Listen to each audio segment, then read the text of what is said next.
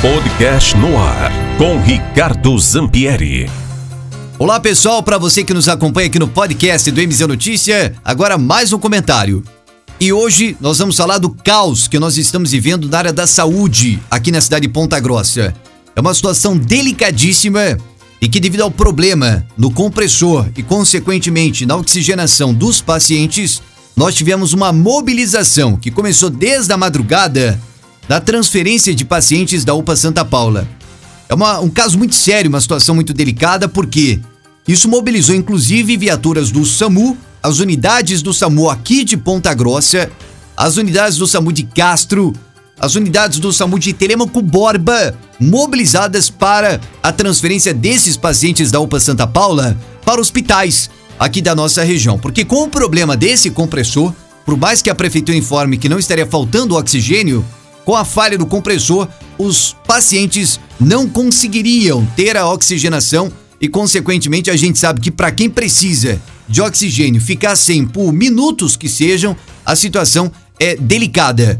Esse caso aconteceu desde a madrugada e inicialmente nós tínhamos a informação oficial repassada hoje pela manhã pós-noticiário pela Prefeitura de Ponta Grossa era de que seis pacientes estariam sendo transferidos. Porém, lembrando que nós temos mais de 100 atualmente na situação eh, internados lá na UPA Santa Paula. Internados em partes, né? Que a uma grande maioria está em cadeira há dias, né? Sentado, recebendo aí um atendimento precário. Só que o detalhe é que a MZ tem informações né, e pessoas que nos repassam notícias em todos os cantos né? E as pessoas que lá estavam, profissionais da área da saúde, repassavam que, na verdade, eram bem mais pessoas que estavam sendo transferidas nessa operação, justamente para a gente tentar preservar vidas, né? Pela simples falha de um compressor e parece que não conseguiu resolver o problema e houve a necessidade dessa transferência emergencial. Ou seja, quando a situação tá ruim, a gente acha que não tem como piorar, rapaz.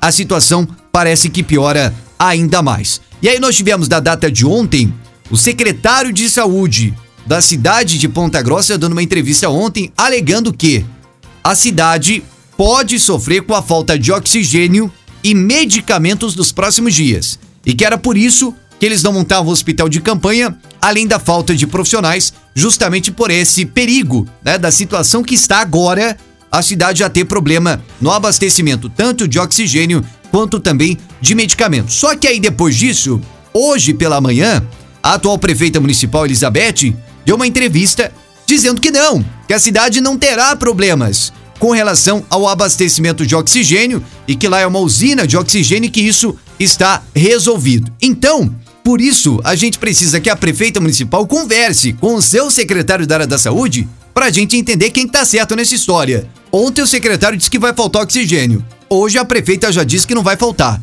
E entre os dois, obviamente, eu acredito no secretário, né? Eu acredito no secretário porque é o cara técnico da área. Agora, enquanto os dois não se conversam, o caos está implantado na área da saúde aqui na cidade de Ponta Grossa. Transferências emergenciais da UPA do Santa Paula, o caos da situação da UPA, a cidade lotada em todo canto aí com as UTIs todas comprometidas, 100% da capacidade. Hoje, mais 293 casos apresentados ontem, né, nas últimas horas, quatro novos óbitos, lamentavelmente, aqui na cidade, e com isso a cidade toda preocupada com essa situação em que todos nós estamos vivendo. Diante do exposto, esse é o comentário que nós fazemos aqui no rádio. Primeiramente, que a prefeita converse com seu secretário da área da saúde e que a gente possa dar sequência ao enfrentamento desta pandemia. Registrando também que ontem nós tivemos a informação que uh, sofreu um princípio de infarto o chefe da regional da área da saúde, né, que também teve um princípio de infarto. Imagina o tamanho da pressão que deve estar sofrendo aí nesse momento e a gente deseja melhoras a ele, né? Então, conforme eu disse, cada dia mais a coisa tá ficando ainda pior. Por isso, pessoal, Tomem cuidado, se cuidem e denunciem aglomerações irresponsáveis. Os decretos alteraram, essas e outras informações você acompanha também no mznoticia.com.br. E aqui Ricardo Zampieri com mais um comentário aqui no MZ Notícia. Da MZFM para o podcast do MZ Notícia a todos vocês. Um grande abraço, até a próxima. No ar, com Ricardo Zampieri.